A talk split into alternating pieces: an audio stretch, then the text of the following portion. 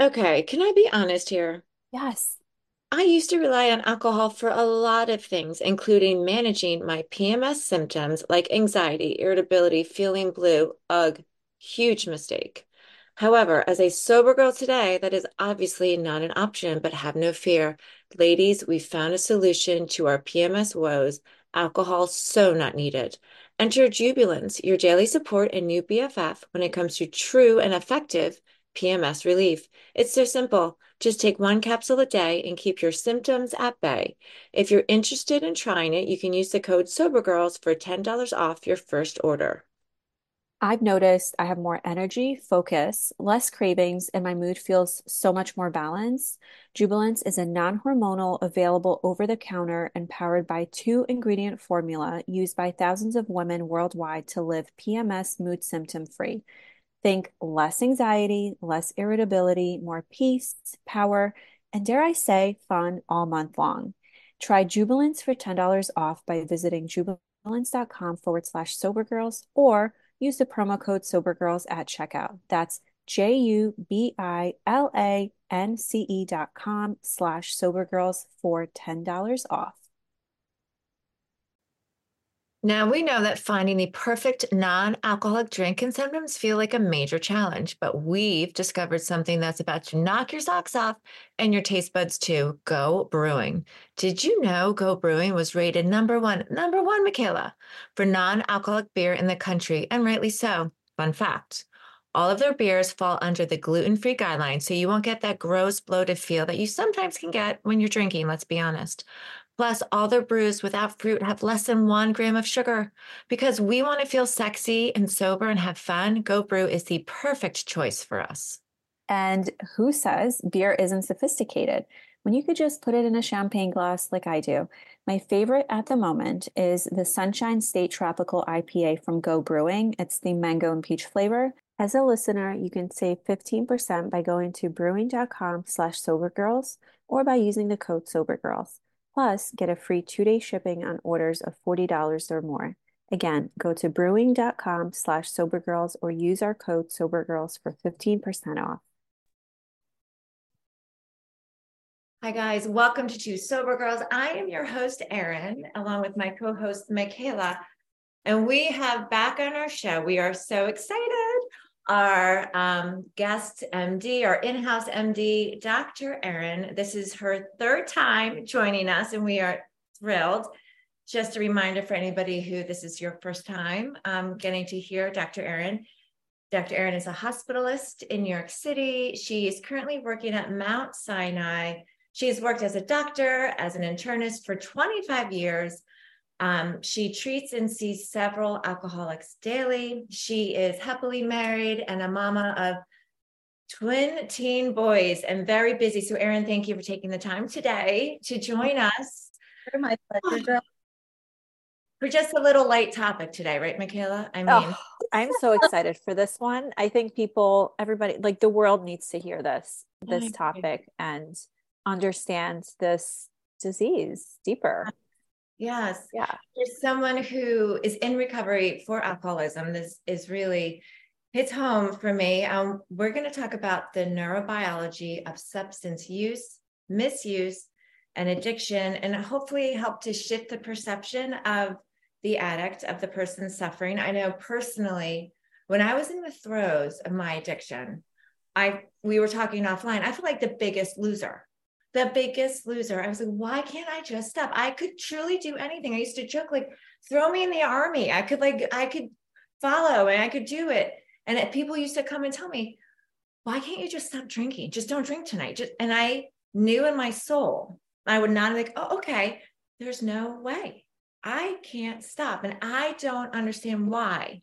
And this is why we're so honored to have Dr. Erin to help us like break down what's going on, why is it so impossible? Not impossible because I'm here today sober.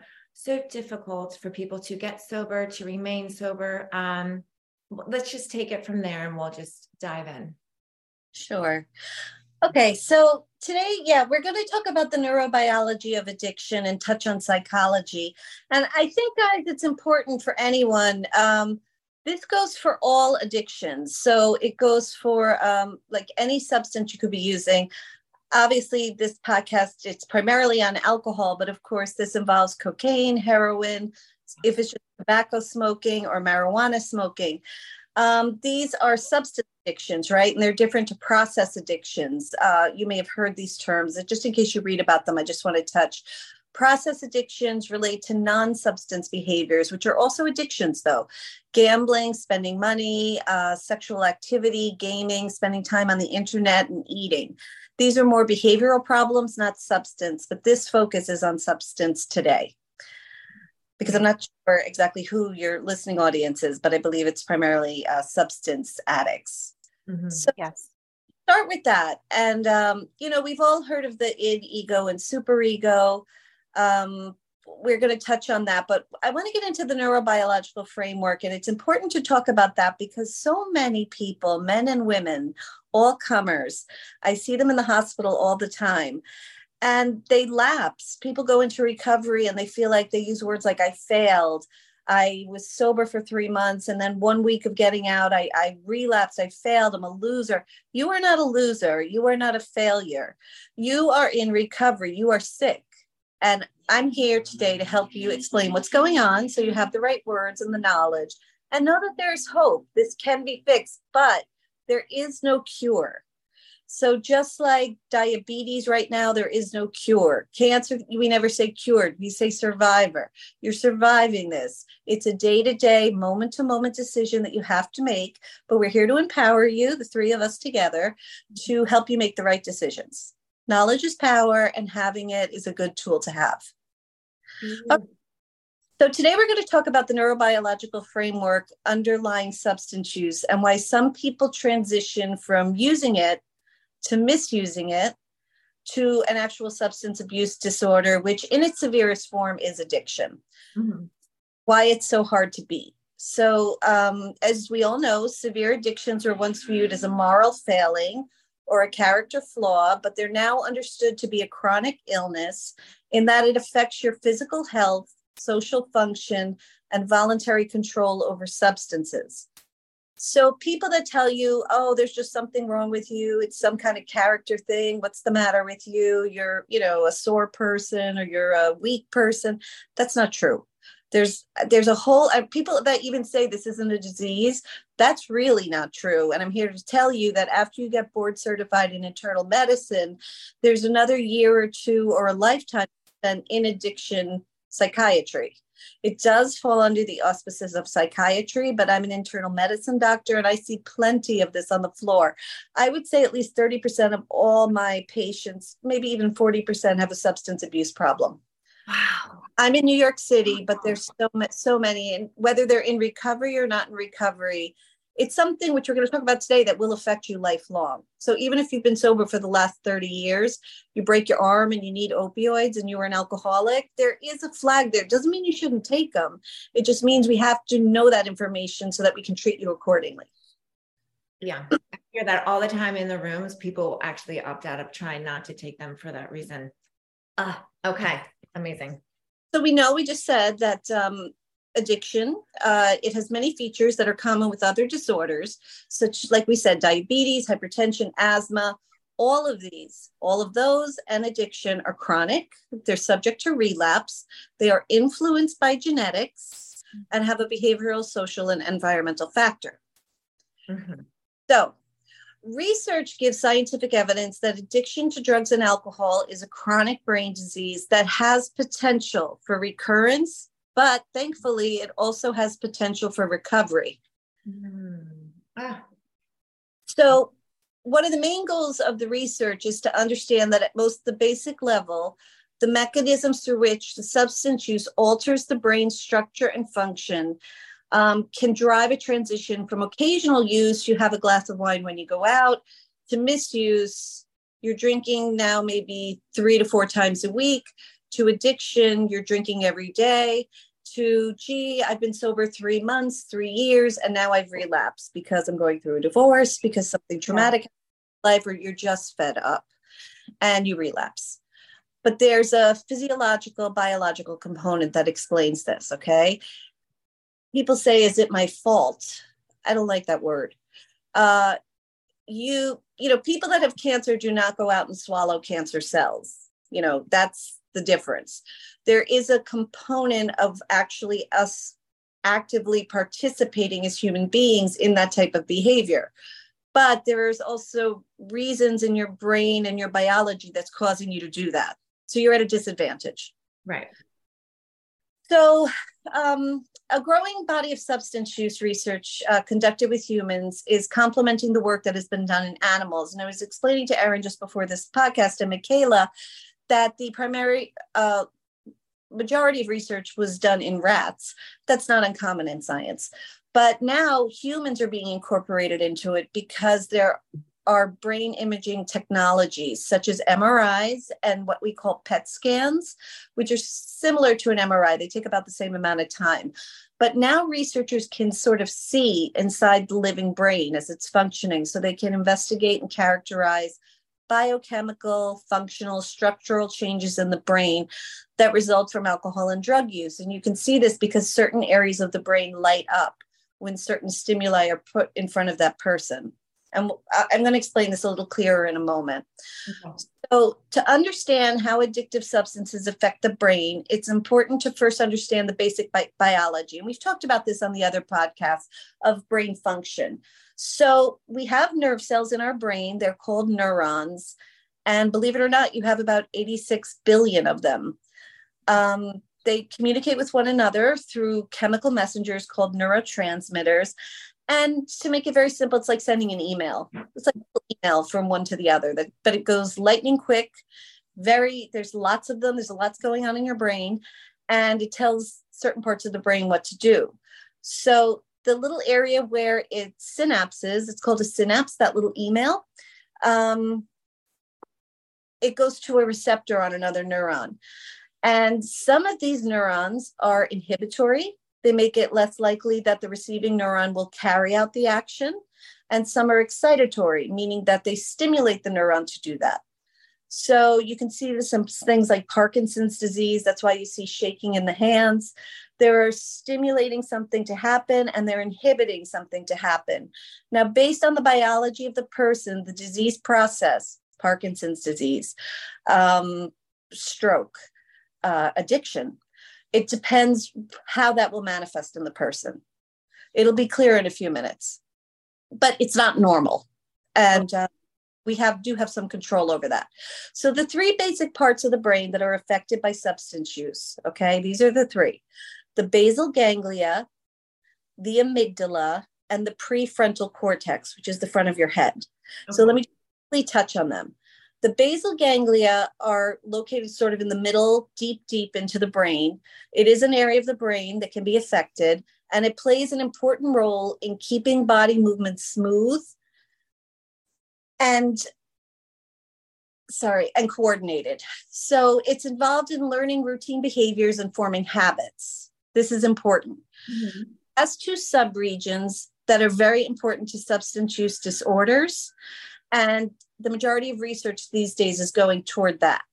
So it's something called, you don't have to be specific here. So we're just going to say the basal ganglia, but just for people out there who know certain words, I just want to clarify. Uh, nucleus accumbens, which is involved in motivation and the experience of reward, and the dorsal striatum, which is involved in forming habits and other routine behaviors. So those are subdivisions of the basal ganglia, but they're very important in addiction, as you can imagine, motivation and experience of reward and forming habits. Okay. This is a biological reason for addiction. Hmm. So um, you can get basically um, in the just below the amygdala is the basal ganglia. And in here, you have your stress behavioral responses like fight and flight. Mm-hmm. We've heard, and yep. negative emotions. Negative emotions like unease, anxiety, and irritability. Okay. So that's your basal ganglia. So we know the amygdala does reward and helps us form habits. We know the amygdala helps us do fight or flight. Now you have something at the front of your brain, which we know when kids get hit with like a bat or they're hit in the head with a ball, but this is the prefrontal cortex. This is an important part of the brain. It's just above your eyes and it's responsible for complex processes such as what we call executive function. Executive function is the ability to organize thoughts and activities, prioritize tasks, manage time, make decisions, and regulate your actions, emotions, and impulses. These three are the most important parts when it comes to addiction in your brain, and they are greatly affected. Your basal ganglia, your amygdala, and your prefrontal cortex. Okay? Now, your addiction, when you become an addict, when your use goes to misuse, and then your misuse goes to the extreme of addiction, there is a cycle and i just i was just telling erin and michaela just finished reading this this just came out of the nih that's the national institute of health. That's sort of the guru of this country and actually the world that oversees things. A lot of research has and money has been put into addiction recently and they've just released this really wonderful book. Um, it's about 200 pages long goes over all the different aspects of addiction. And you know, if you want me to come back, we can go chapter by chapter and go over it. But mm-hmm. they just released uh, an addiction cycle, which is a repeating cycle with three stages. So this is how they are the gurus defining addiction. Okay. For one is binge intoxication. So the stage at which an individual consumes an intoxicating substance and experiences its reward or pleasurable effects. That's one. Number two is the withdrawal negative affect the stage at which an individual experiences a negative emotional state in the absence of the substance. So, whether it be cocaine, it's alcohol, it's heroin, alcoholics, I'll speak to particularly because that's what I see the most. Alcoholics can get tremors.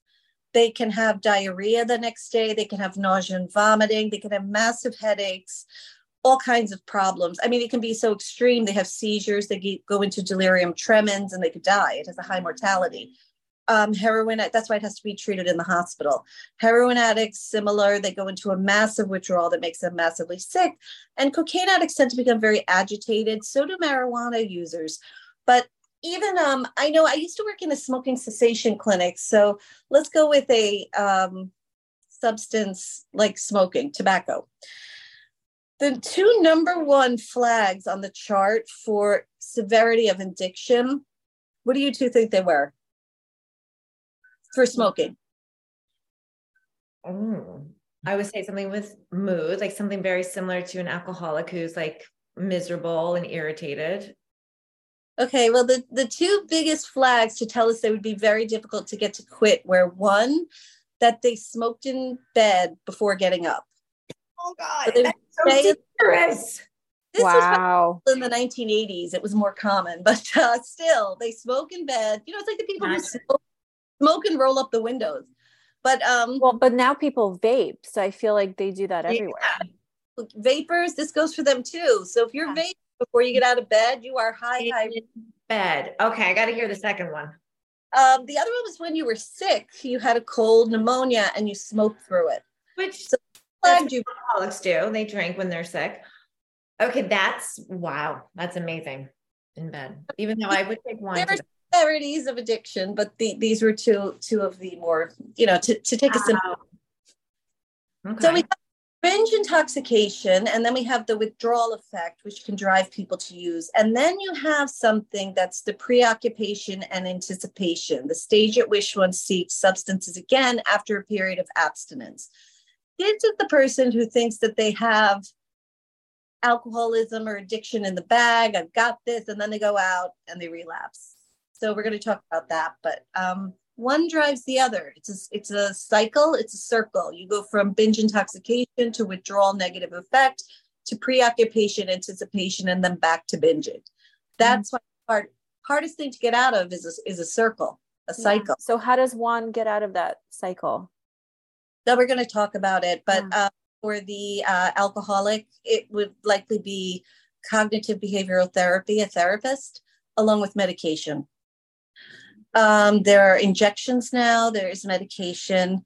It, you know, we're all different. Everybody's composite is different. That's why people respond to chemotherapy differently. people need different things and you need the right person you have to partner with your therapist or with your internal medicine doctor an internal medicine doctor that's good could handle this but you don't want someone dismissive however you would need a psychiatrist not a psychologist to prescribe medication but that doesn't mean you can't partner also with a therapist most of this is covered through insurance you may have to wait to get that, but it is helpful. Um, you can start medication. And one of the most important things to break the cycle, because we're going to talk about those areas of the brain that are affected, you become, you've developed a habit. You've also developed a compulsion. You likely have impulsivity where you can't wait for it. Um, and you need to break that cycle because you need to find something else to do. So it could be something simple. Um, i was with my kids they were making me really frustrated. I wanted to blow up. I was ready to like kill the two of them. But instead i took dog and went for a long walk. Mm. if i stayed in that room i was going to flip out. So i had to step out. When patients start screaming at me i just say to them i'm not listening to you because of the tone of your voice. You're yelling at me. I can't hear you. Or i'll step away if I stay in there, I'm staying in the cycle. I have to get out of it. Mm-hmm. You might go swimming, you might do yoga, you might put on music and go up to your room. You could go take a hot shower, you could read a book, but you have to break the cycle. It well, it's for- also like you you are in this fight or flight state when somebody's yelling, your kids are yelling, your patients, right? So you have to do something that lessens that that state, right? Get into the rest and restore mode as you stay in it, it just yeah. accelerates. And yeah. but circle, you're not going anywhere. It's any toxicity in your life, whether it be a marriage, a friend that's toxic, anything, your job. I'm not saying quit your job, but you know, step back for a second and the just boundaries. Say, this is crazy. Yeah. This not normal what's happening around me. But you need to step away from it just like the addiction and find a way to beat this. You will have a tough time. It is not going to be easy. That's why you have to surround yourself with sort of a battalion of things that can help you.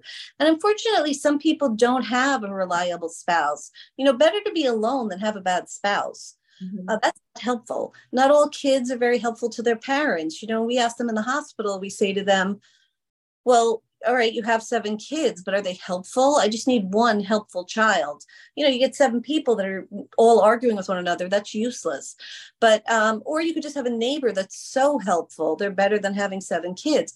But mm-hmm. if nobody, then there's nobody. But then you'll have to draw the strength from yourself and also put yourself out there to find habits that can replace the bad habits that you've become addicted to.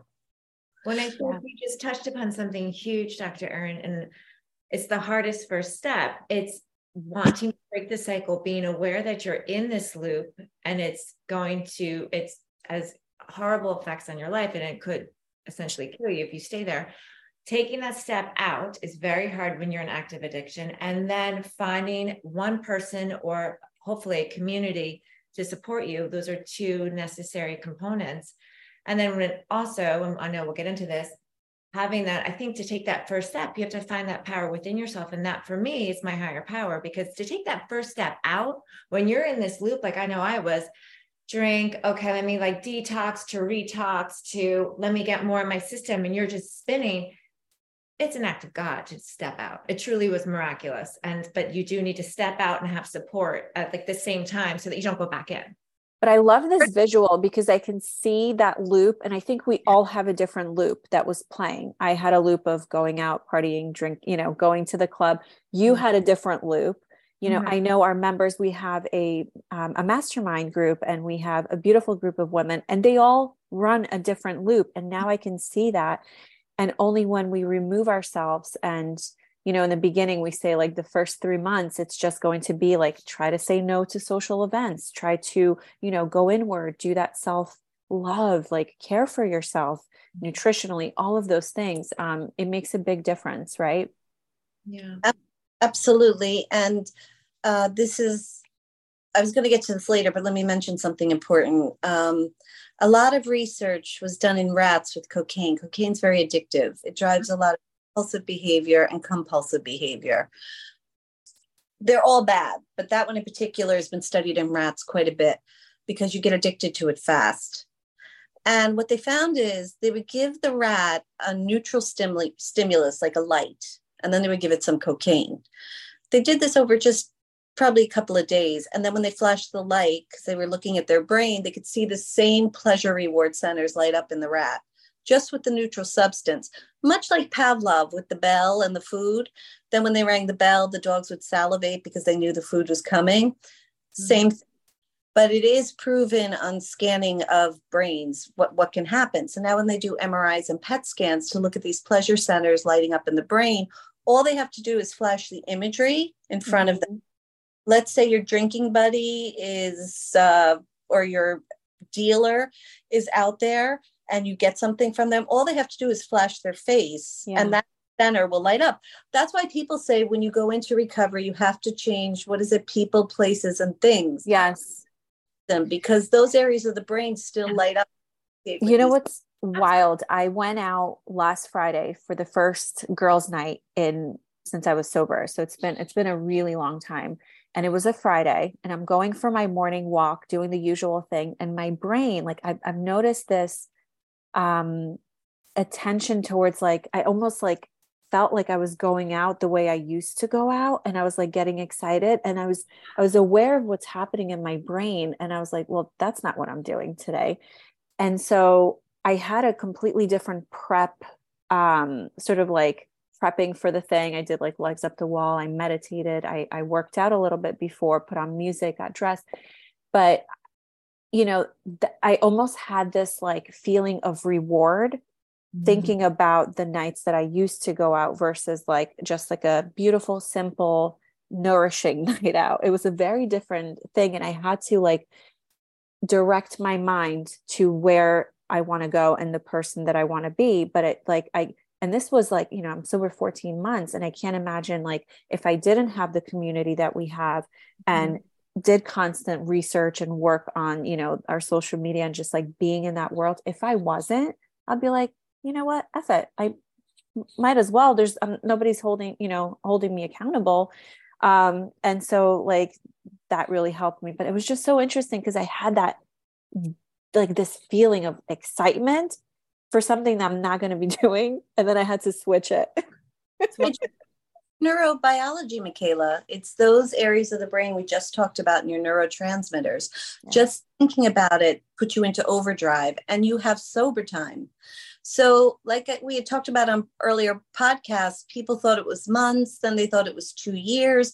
Now the literature's shifting and the research is shifting to decades where you still it may not be so primal that it, it comes up right away but it's still there yeah and you don't know when it'll pop up because you have no control over your neurotransmitters somebody okay.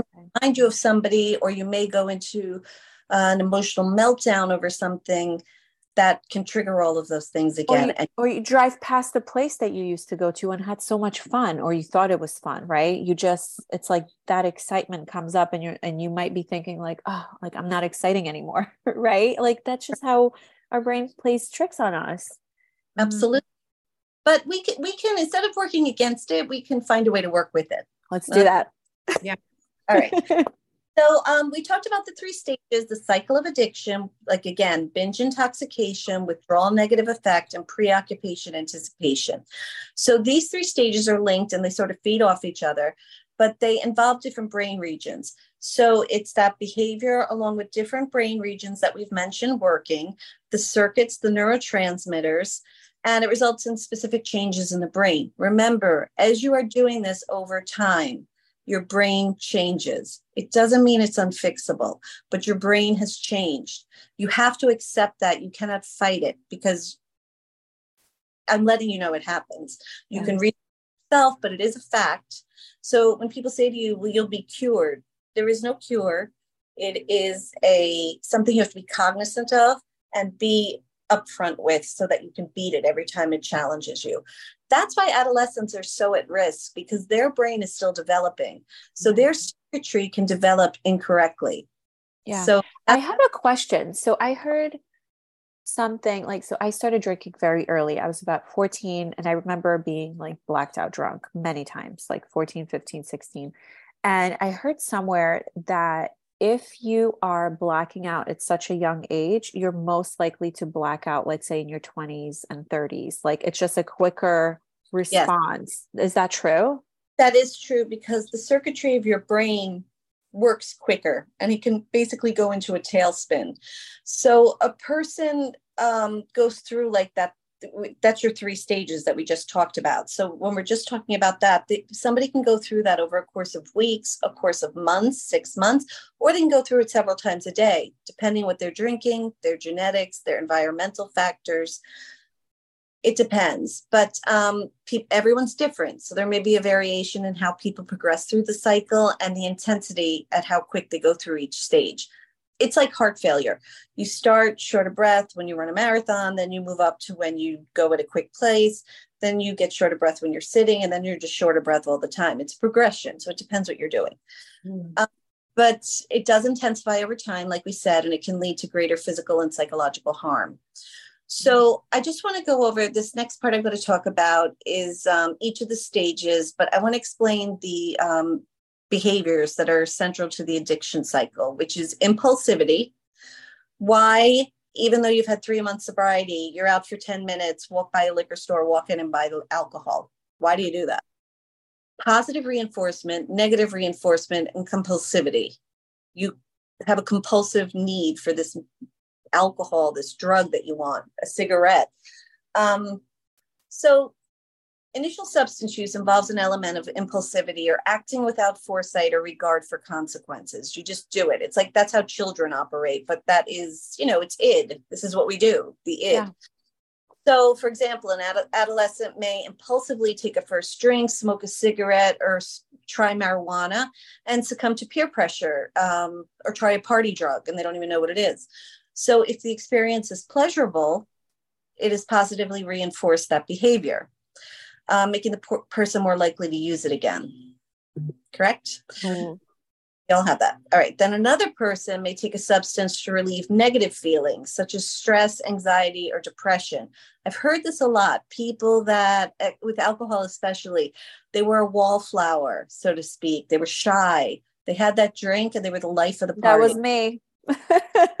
Yeah. Well, instead of a so you could positive reinforcement, meaning that it gave you pleasure, but it was actually it took away negative feelings, so it's considered a, a negative mm. reinforcement.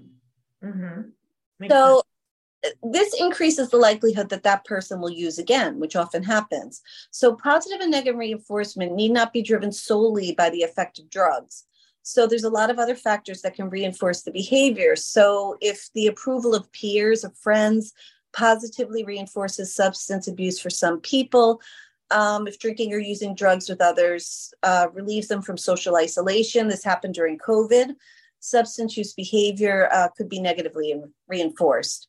Mm-hmm. So, we know now that impulsivity is an inability to resist urges, deficits in delaying gratification, and poor decision making like well sort of well let's not say poor it's unreflective decision making so you're not reflecting on what you're doing you just do it like this. Mm-hmm. um, it's a tendency to act without foresight or regard for consequences and to prioritize immediate rewards over long-term goals. We know this from freud. It's often talked about. This is called the id and people are welcome to google that. Um, positive reinforcement again Presentation of a stimulus, such as a drug, increases the probability of a response like drug taking. Negative reinforcement, removal of a stimulus, such as negative feelings or emotions, increases the response of drug taking. Whether the reinforcement is positive or negative, either one of those can lead to addiction. Now, for people that are in recovery, you will feel a need for compulsion, compulsivity, that is repetitive behavior in the face of adverse consequences and repetitive behaviors that are inappropriate to a particular situation. People suffering from compulsions often recognize that the behaviors are harmful, but they have they're emotionally compelled to perform them. They can't help themselves. Mm-hmm. Doing so decreases tension, decreases stress or anxiety. Mm-hmm when you are being driven to do something, it's like even when you're parenting a child, they're at you so much, you're finally like, fine, you've broken me down. You can have it, whatever it is, because you can't take it anymore. It's a terrible way to live. But um, hopefully, the longer you're sober, and maybe the two of you could speak to that, while you still have the compulsion, the impulsivity decreases and the compulsion decreases over time. Would you say that that's true? Yes, as long as you're creating healthier habits. Mm-hmm. Yeah. And with the healthier habits, I would imagine, I mean, I have healthy habits too, but um, that gives you positive reinforcement. So, yeah. for instance, I'm going to a book club tonight on art. Um, and I'm really looking forward to it. And it was funny because just walking by the book, which I really liked, I didn't love, but it gave me such joy because I knew I was going to see the art again and I knew I was going to see the same people. And that's a positive reinforcer for me. Mm-hmm. Because I, I, like to get dressed up and go, and it's it's a lot of fun. No, I love that. So I'm listening. That makes so much sense, Dr. Erin. I, you know, I am, I joke about this all the time openly. I am a compulsive person. Like this, I like, I'm listening. I'm like, oh yeah, oh yeah, okay, that.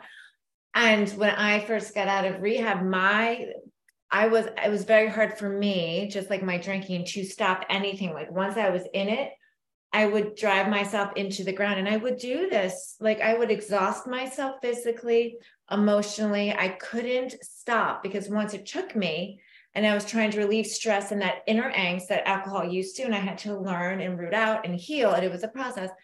I, I think I drove myself into the ground quite often but I had with what kind of things? Like I just truly would not stop. Whatever I was doing, it was like you would think I, I you know, had I just non-stop. If it was cleaning, if it was, mm. if it was, I need to learn about this right now. It's like I went down that rabbit hole and couldn't come out, and I didn't, and I didn't understand why people would. I'm like, well, it just I'm getting things done. It's not, and that's my part of my personality that's healing, but it's that I mean, it is there. It is it is in me. I I I, I talk to it like it's something where I'm like, oh, there's that again. Well, we're not going to do that today because that's not healthy. Like I can joke about it because I can see it, but then when it comes up, I'm like, oh no, we need to we need to step back here, take a break. This is not healthy. It totally is my addiction, just reminding me that I'm an alcoholic and I do have to keep be very aware of that because that's not ever leaving me. It's a sickness, a chronic sickness that needs medicine, treatment, no matter how you find it. Mm-hmm. A, resource. We could talk about that at the end of the podcast. Maybe at the end we could just mention some things of things you can do. But um, you have to break that cycle, as we said, and that's that, Erin. So um, basically, Positive and negative reinforcement can drive addiction initially and continually. It can continue. Impulsive behavior can become compulsive behavior. And the driver of repeated substance use shifts from positive reinforcement, which is to feel pre- pleasure, to negative reinforcement, which is feeling relief. That yeah. is important. People who initially drink and drug want pleasure, but yeah. then they drink and drug for relief of the withdrawal, relief of the problem of the substance of use. And as the person stops, uh, seeks to stop the negative feelings of physical illness that accompanies withdrawal, you'll see that. So the person begins to take the substance not to get high, but rather to escape the low feelings. So now you've really caught yourself into a cycle that's very hard to break. Mm-hmm. Uh, compulsive substance seeking is a key characteristic of addiction. It's just thinking about it all the time. Where did I put my drink last night? Will my spouse see it? Let me hide alcohol. Let me go to multiple trash cans and throw it out. I've heard it all. Mm. I, I've been handed in the hospital crack pipes by people all the time, and I don't even know what it is. So I would like take it and put it in my pocket, and then I'll take it out later. Like that's a crack pipe. Like I don't even know because they'll just hand it over to the doctor. Oh they- I wouldn't know either. That's crazy so you know i just handed over them but i'm like i don't even know what i just touched. Anyway um, but explains why the compulsion explains why so many people in addiction experience relapse after attempting to abstain or reduce use. You will get better. Just follow along and we're going to be okay. So let's go back to the area of the brains that are affected and we're going to go back to this basal ganglia. This is bg okay? Basal ganglia. Okay. So this is a binge intoxication stage of the addiction cycle is a stage at which someone consumes the substance of choice. Heavily involves the basal ganglia. So when you take an addictive substance, you don't take it because it makes you feel bad, you take it because it makes you feel good. So these rewarding effects positively reinforce their use um, and it increases a rewarding effect in that area of the brain and it activates dopamine. And we have our own opioid signaling system. This is not opioids exogenous, this is endogenous. They're inside of you. Mm-hmm. So, um, many studies have shown that neurons that release dopamine are activated directly or indirectly by all addictive substances, but particularly cocaine, amphetamines, nicotine, and alcohol. Yeah. Okay, so all comers, but those are the big four. Um, once the reward system is activated by alcohol and drugs, you get the pleasurable feelings associated with the substances, but it triggers changes in the way a person responds to stimuli associated with those substances. So a person learns to associate the stimuli present while using a substance, including people, places, drug paraphernalia, and even internal states such as mood, because of the reward effect.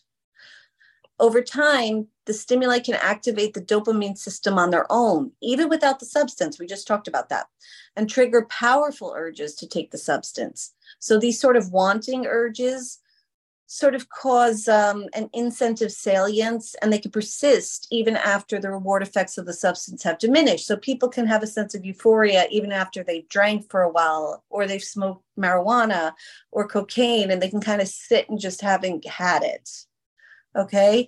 Um, so as a result, exposure to certain people, places, or things associated with the substance use can serve as triggers or cues that promote substance seeking and taking. Mm-hmm. Even with people who are in recovery. That's why people always say change people, places, and things. So, earlier studies in animals showed that giving the animal a stimulant drug, like I said before, the cocaine with the neutral stimulus, does it with just seeing the light alone. So, just keep that aware. So, if you're a drinker and you go to a certain bar, if you see someone, you're somewhere else, even in another city, and someone's walking by with your drink of choice that could trigger it. I've read in books and i've met people they said i absolutely beat all sorts of addictions but then a glass of chardonnay would go by on a summer day and it was that moment. It did different restaurant different everything but just that because they said just to have that mm-hmm. glass of chardonnay that cold glass in this particular day of summer sets them off. And that's the part of the brain that you just spoke about. Yes. Right? Yeah. Yeah so I have a question. We have a few girls in our mastermind, um, super fresh and new, and they're going to the wedding uh, for like the first time. Like, and this is something like you cannot avoid. Like, if you're in the wedding party, there's alcohol being served. So, like, you know, we're providing a lot of, I think, amazing advice and support, and you know, being able to check in with us. But what are some other mindset shifts or tools that they can use before going to an event for the first time? Let's say somebody decides they want to be sober today. Like, what are some things that they can do?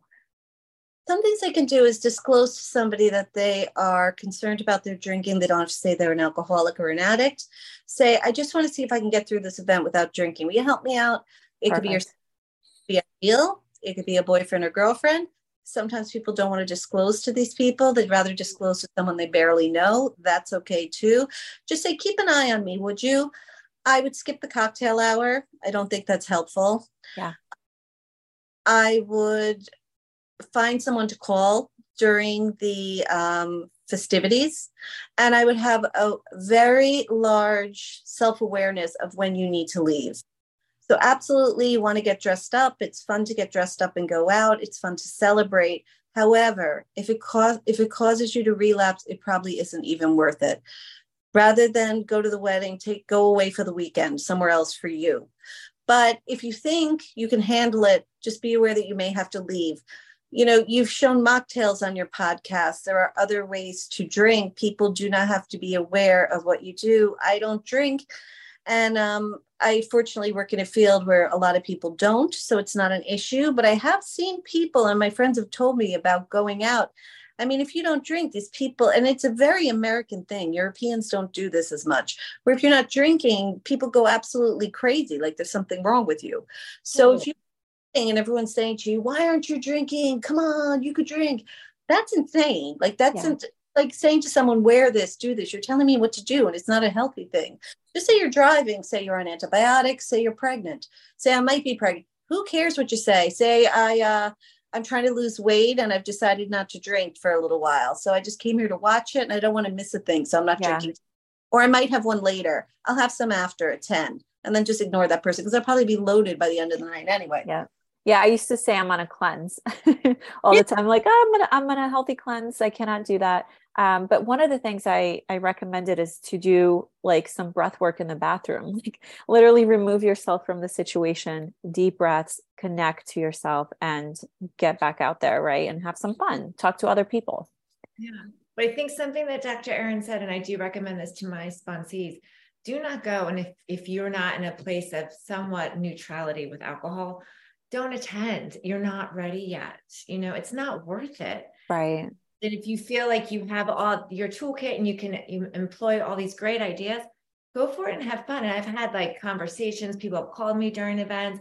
I've called my sponsor during events. You do need to stay connected, but you have to make a decision before you go.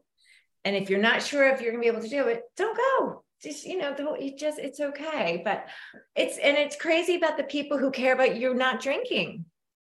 It's a it, thing. Look at you. I used to just pretend like I had a drink and would just be, oh, I have a drink already because I'm like, I don't, I can't. Just leave me alone for. I see it happen. It, it still happens to me, and it's wild. You guys know that book, uh, "Why French Women Don't Get Fat"? Uh, don't yeah. get fat. She wrote another book, Work, Life, and Savoir Faire. I her name escapes me, so I apologize. But um, she she was the corporate officer of Veuve Clicquot Champagne, and um, she uh, talked about how she would go to meetings, especially with Americans, and they used to get really drunk. And she didn't. And she said, because I would put the glass to my lips. If you're an addict, don't do this. But she said, and I just wouldn't swallow. Ooh. and, and listen, this, this really? was usual back in the day of, uh, you know, men would go to bars and say, put, this is the 80s, let's say, put two shots in her drink and put none in mine. And then they would get, you know, the girl drunk and have their way, which is awful. Actually, I just Googled the lady. Her name is Mireille Guiliano. I don't want to not give her credit for the book. So that was uh, Why French Women Don't Get Fat. And she wrote this other book, uh, Work, Love, and Savoir Faire, and how you have to be appropriate at work. You can't get loaded. But when you own a champagne, champagne company, that's a little difficult. So um, that's what she would do. So you'll just have to find a way. People shouldn't even be asking what you're drinking. It's insanity. Well, the, the, most people who do that are not having a healthy relationship with alcohol themselves, to put it in the most kindest way. Yeah. it's for your listeners, for those in sobriety, listen, you're going to be held up as a specter to some of these people. You're a mirror and you don't realize it. Yeah. You don't struggling in addiction. People that have come into me, they're not homeless. You know, there are some homeless people off the street, but I've gotten many a corporate officer. I had someone who was one of the co-founders of the COVID vaccine. And he uh, he was being called all around the world, New Zealand, Australia. They wanted him to come talk. He was such a bad alcoholic. Wow. I mean, no, you know, uh, so who's to say? You just don't know who it is. You know, they say Park Avenue to the park bench. It's really true. They they come in all sorts of shapes and colors. Absolutely. So, yeah. Woo. Right. Yeah. So, girls, we still have two more parts of the brain to discuss. We have to get going. So, the basic we talked about it. It's the reward system. So, we're moving on now to the, back to the amygdala. So, the amygdala has to do with that part of the cycle that's withdrawal and negative uh, stage of addiction. Okay, so after you binge and intoxicate, then you, of course, after you binge, we all go through withdrawal. Everybody who drinks does. You might get a headache in the morning. If you're a chronic addict, you might get very, very sick. But it sets up future rounds of binge and intoxication. So during this stage, a person who's been using alcohol or drugs experiences withdrawal, which is negative emotions and symptoms sometimes of physical illness. There can be vomiting there could be diarrhea you could get pancreatitis you could go into uh, tremors which could drive your drinking. People are always afraid of having seizures. Always when you see any of this go to the emergency room uh, when they stop taking the substance. So, symptoms of withdrawal may occur with all addictive substances, including marijuana. There's a lot of cardiac effects coming out now with marijuana, um, but they vary in intensity and duration depending on what the substance is and how often the person's using them. And of course, everyone's different. We've talked about that because of your genetics. So, the negative feelings associated with withdrawal are thought to come from two sources. There's diminished activation in the reward circuitry of the basal ganglia. So we just talked about the basal ganglia. That's reward that is stimulated. right? Now it's diminished in negative uh, reward and activation of the brain's stress uh, systems. So, stress systems as a whole, whether you are diagnosed with cancer, whether you have a sick child, whether you have sick parents, you will release cortisol. Cortisol is a hormone that is directly related to stress it's in its extreme form hypercortisolism. You can see people tend to look very round they gain weight it causes you to hold on to things but it's a stress hormone and it's you have to have it it maintains your blood pressure it has a reason for being there but when it's very affected it can cause the body to go very awry your blood pressure goes up your blood sugar goes up all these different things. So um, all substances of abuse cause dysfunction in the dopamine reward system, and brain imaging has showed that. They show long lasting decreases in a certain dopamine receptor for just lay if anyone wants to know, it's called D2, um, compared with a non addicted individual. And it just means that um, natural reinforcers. This is actually important because I've heard a lot of people tell me this, and I've heard this from friends who struggled with addiction. You know, I can't drink, I can't drug, but now I don't find joy in running. I used to enjoy running. When I have sex with my spouse, it's not as exciting. Mm you know, and this is when people start, they say in early addiction, a lot of people gain weight because instead of having a piece of cake, they'll eat the whole cake. But this has to do with that reward system. Because everything has sort of been numbed down over time, you need massive doses of it to try and get that dopamine effect again. And it's very, very hard to get. You know, I don't know much about crystal meth. I know about it medically and physiologically, but that drug really scares me because the way it tends to affect addicts is something like one hit of that. People chase that effect, that euphoric effect, their whole life, and they will never find it in a natural environment, which is mm-hmm. why so many people, you know, overdose and die. So it's just something to be aware of. So then when you like Michaela, Erin, we were talking about before, yoga, meditation, joining groups, you know, a lot of people may not like AA or heard it's cultish or whatnot, but it wouldn't hurt to try it out for anyone who feels they're struggling with addiction. If you're shy and you're afraid to go there, you can always do Zoom, but I would encourage the person to speak on the Zoom. You're basically anonymous, it's just your name, and uh, speak out and see you know that's a type of environment where if someone walks in and says oh wow i had three drunk driving uh, citations. No one there is going to really criticize you for it. They're like oh is that all you had? I mean like they've heard it all. So mm-hmm. it's a place where if you can't talk to your spouse and you can't talk to your friends and you're so so embarrassed which you should not be based on this talk today that's a place as an outlet that you can just say these things and sometimes just saying it it is makes it real, but it also allows you a release of at least I'm in an environment where I'm not really being judged for this. You know, if you that go out, go ahead. Yeah, and also hearing other people's stories. It's so powerful of transformation of where where they were and what they've done, perhaps even worse than you. So it's like it just gives you this like a place of belonging, and then there is another way. Yes. And Dr. Erin, that will heal with time that dopamine response because I, as you're speaking i can think back to my early recovery and i had feelings of like i don't even enjoy this. I don't even enjoy this. I don't even enjoy this. But i still did things to heal even though i was not getting the pleasure out of it.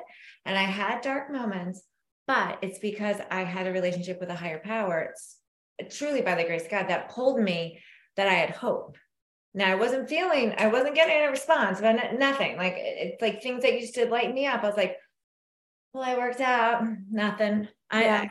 nothing. That, and I was like, but you know, it was God and hope, and um, and of course my children. That I was like, but there's there's hope. There's hope in me. So for anyone listening and just nothing's lighting you up, and you think, oh my God, I'm never going to enjoy anything again.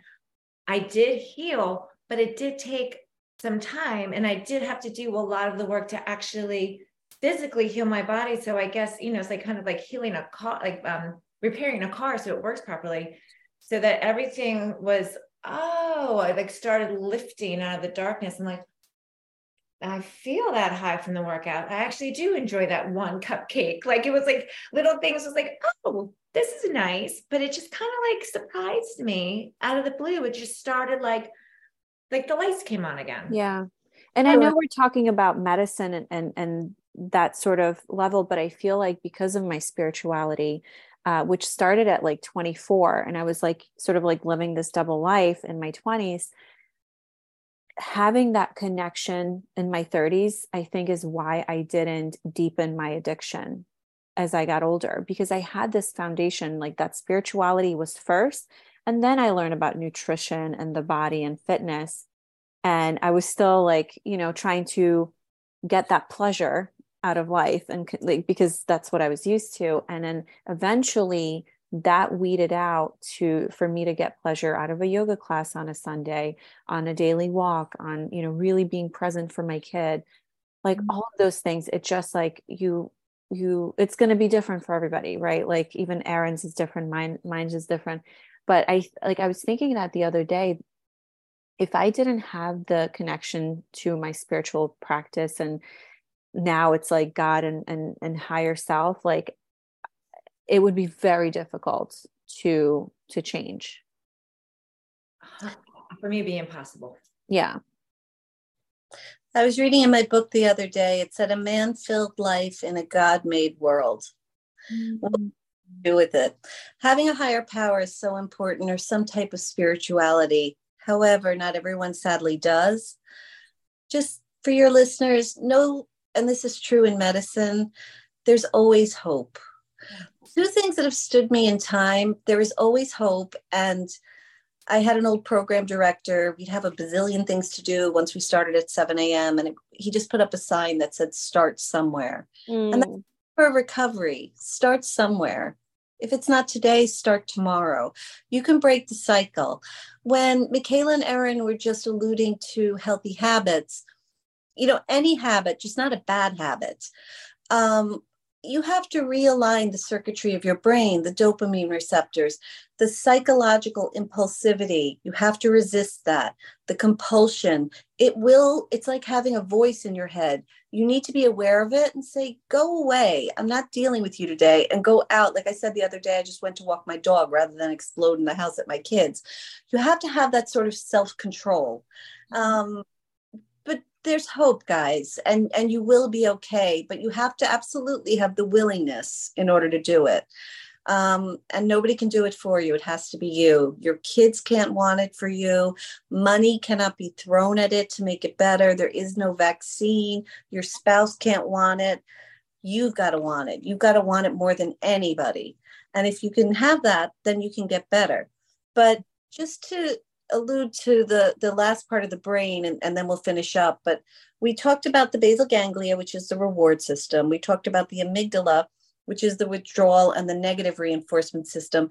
The last one is the prefrontal cortex which we said is right above your eyes. And that's the one that has um, executive executive function. So um, it's dealing with uh, your decision to drink or not to drink. So uh, it regulates your actions, emotions, and impulses. And executive function is essential for a person to make appropriate choices about whether or not to use a substance. So while we there's an id and ego and a super ego, this is almost like the super ego, the parent of the brain, where it says, okay, you want this. My brain's firing away to give it to me. But now, is this really a good decision? Most people don't make decisions. You know, you have to be really conscious of this. So whether or not to use that substance and to override strong urges. Remember, your urges are your id. That's what's driving you to to want to use. Um, especially when you have triggers, that's what compounds it because it makes it so much worse. Mm-hmm. So, being at a party where alcohol is served or where people are smoking, this can cause a lot of stress, release cortisol, you don't feel good. And you have to be cognizant of all these things. But any cycle can be broken. Yeah. And you know, something that came to me is like let's say you're at a party, somebody's drinking and smoking, you might think like you're it's like that FOMO, fear of missing out. And is that what you're miss is that what's happening in the brain is because you're thinking about all of these rewards or this hit of dopamine that you potentially could get and you're not getting. So is that's what what's happening when people have a fear of missing out? It is a fear of missing out because remember when they have looked at addicts in those MRIs, flashes in these three areas of the brains light up. And it is very hard to resist an impulse. That's why they're called impulses. But you have to, first off, you know, a lot of people won't admit they're an addict. I mm-hmm. use, I still work, I'm a functional person, I'm this, but you've got to realize only for your listeners, only you really know what you're doing. So if you're on the podcast or you're concerned about addiction for you or someone else, you have to be really truthful to you um, about what you're doing and be ready to battle it and say to yourself, okay, well, all these areas I know now from listening to this podcast, your body is not necessarily working against you. It's been rewired by you mm-hmm. to light up all these different areas. Now, just like you'd rewire a house, you have to find other things to do to take that away. And unfortunately, it's a lifelong battle. It can come back at any time, those urges. Maybe you didn't have an urge for 10 years, but now mm-hmm. all of it popped up again. Your friend's mother died. It reminds when your mother died.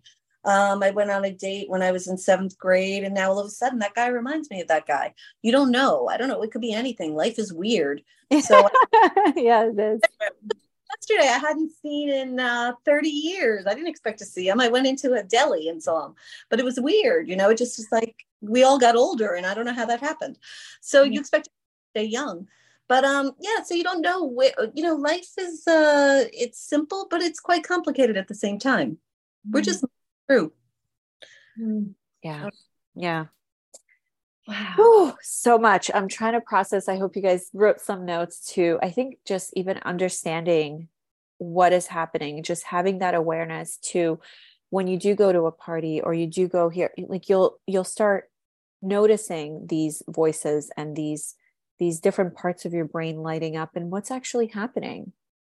It wants to go back in that circle, that cycle of addiction. Right step away from it. Whether you create a boundary and say no i'm not drinking stop asking me. You don't have to be you know mean but go home go out find something else to do. Go shopping go call call someone. Um, anything you have to do to just give yourself a sense of control and not step back into that spin of addiction. Yeah, yeah. and I think too, as you're speaking about this, you know, I'm thinking about me today when I socialize, when I go out, I actually have real fun. And so for me, I now I can take a step back and look and say, what was I looking for inside that drink? What was I wanting? Because now I have that inside of me. And anytime I long for an escape, I just have to, I need to go deeper. I need to, you know, pray. I need to connect with my network but that solution's never found in alcohol. And, and alcohol actually isn't fun. It's just giving you a false sense of like relief or escapism for a moment, but it's not true joy. It's not going to give you that fulfillment. And I think, you know, especially for our children, we need to tell them that that's you want more than what's in that bottle. You want more than what's in that drug, and it's in you first. And even like today, and I say this, Michaela's heard me say this all the time. When I go out, I'm like, I won. I get to go out sober. It's way more fun. I love coming home and feeling great. I love having conversations I remember. I invest in humans. I decide, well, you know, how much time I spend and who I'm spending it with. But it takes time. And I think, Dr. Erin, that it's so important to remind everyone to not re-engage in that cycle because then you have to do all the work over again and I can say firsthand, it is awful. I mean, it was really hard. It's worth every second today, but when you're in it and you first step out, it's really hard. So don't torture yourself. You know, be aware and have those have those protectors up. Tell somebody when you're going out. Stay close to your sober network. Stay close to people who want this for you. Be honest with yourself. Be honest with another human. Stay close to your higher power. Um, anything else guys that you would recommend and redesign your day. Yeah. you know how we start our day impacts the rest of our day. If you start your day you know with all of the things you have to do and scrolling on social media before you even got out of bed that's going to trigger that anxiety inside of you and you know the the fight or flight right inside of us. So just you know don't underestimate the simple things that we can do, like focusing on our breath, focusing on gratitude, looking around, feeling your body, like just being grateful for everything running. You had a great night's sleep, whatever. Visualize your perfect day. You know, if you're going to an event, one of the things I I, I mentioned in our group was, um, you know, rehearse, mentally rehearse, going to a wedding, going to a party, and saying no, thank you when you're going to be offered a drink because you will. Um, you know, mentally rehearse going to the bathroom, taking deep breaths, mentally rehearse, you know, perhaps like leaving home early and rehearsing going to bed, you know, washing your face before and just feeling really good the next day. It will take you a couple minutes, but you're priming your brain. You're and you know, I'm not a doctor, but like I can I can almost visualize you like just building these new pathways in your brain where when you're at that event, it's going to be a lot simpler. You know, it still might be hard and that's okay. Um, so, yeah, I think just designing your day for success, whatever you were doing before, change it up.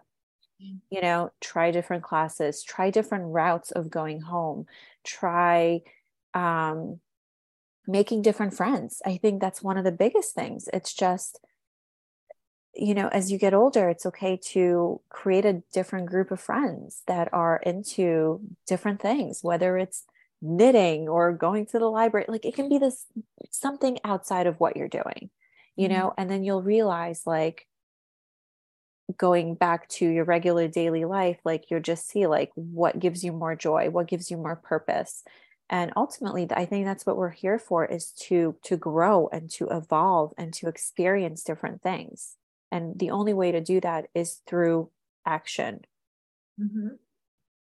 i love it you got to yeah. take action. you have to get deeply involved in your own recovery. Um, and for anybody, I always think it's so important too for anybody who is listening and feels like, okay, well, I'm stuck in this loop. This is me. What do I do? What are some, you know, first steps? You know, obviously, Dr. Erin, I know you recommend anybody who is in need of a detox um, go to the hospital if they're having detox symptoms. Head to the hospital. Make sure you're seen by a doctor. Um, of course, Michaela and I are here to support you. We have um, our own amazing um, mastermind group for anybody looking to put down the drink and live everything that we just discussed. That's what we do in our community.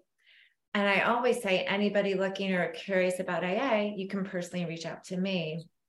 So those are three steps right there.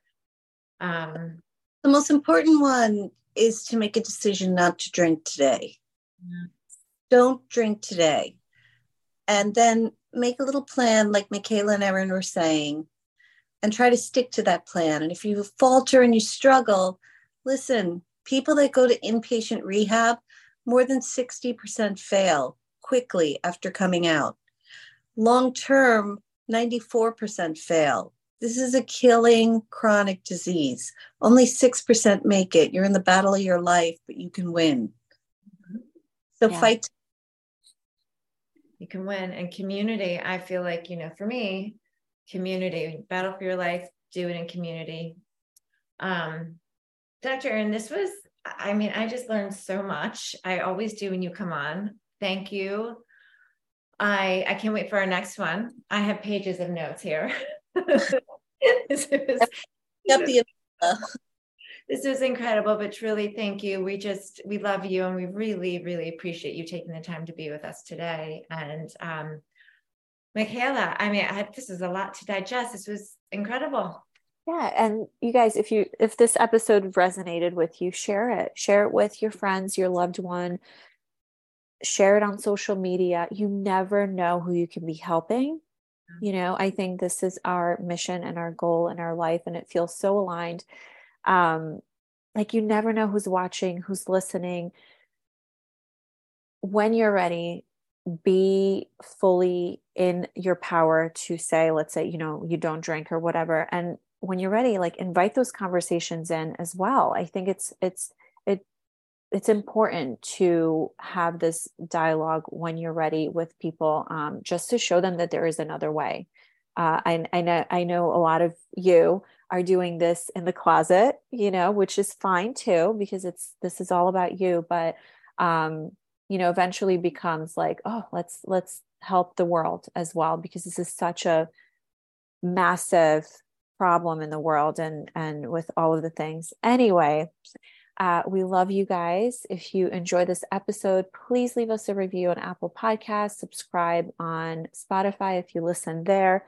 and share, share, share, share. We love you, and we'll see you or talk to you on the next episode. Bye, guys. Bye. Thank you. Bye. I'm Madeline, and I'm the host of the Happiest Sober podcast. I got sober in my 20s after a decade of gray area drinking, and the greatest plot twist of all time was realizing that alcohol, the thing that I thought made my life the most happy and fun and exciting, was actually the exact thing preventing me from living my happiest and best life. My mom is 40 years sober, and she joins me on my podcast very often. I like to call her my part time co host, and I also bring you solo episodes where I share my top tips, tricks, and mindset shifts in sobriety, and lots of how to's for navigating all the things sober from weddings to parties to holidays to bachelorette parties to trips. I'm also joined by so many guests who come on and share their sober stories, and they're all so, so inspiring. I'm here to show you that life doesn't end when you quit drinking. In fact, it's very much the opposite. And no matter what your relationship was with alcohol, life can be the absolute happiest when you're sober. New episodes come out every Tuesday. You can listen to Happiest Sober podcast wherever you get your podcasts.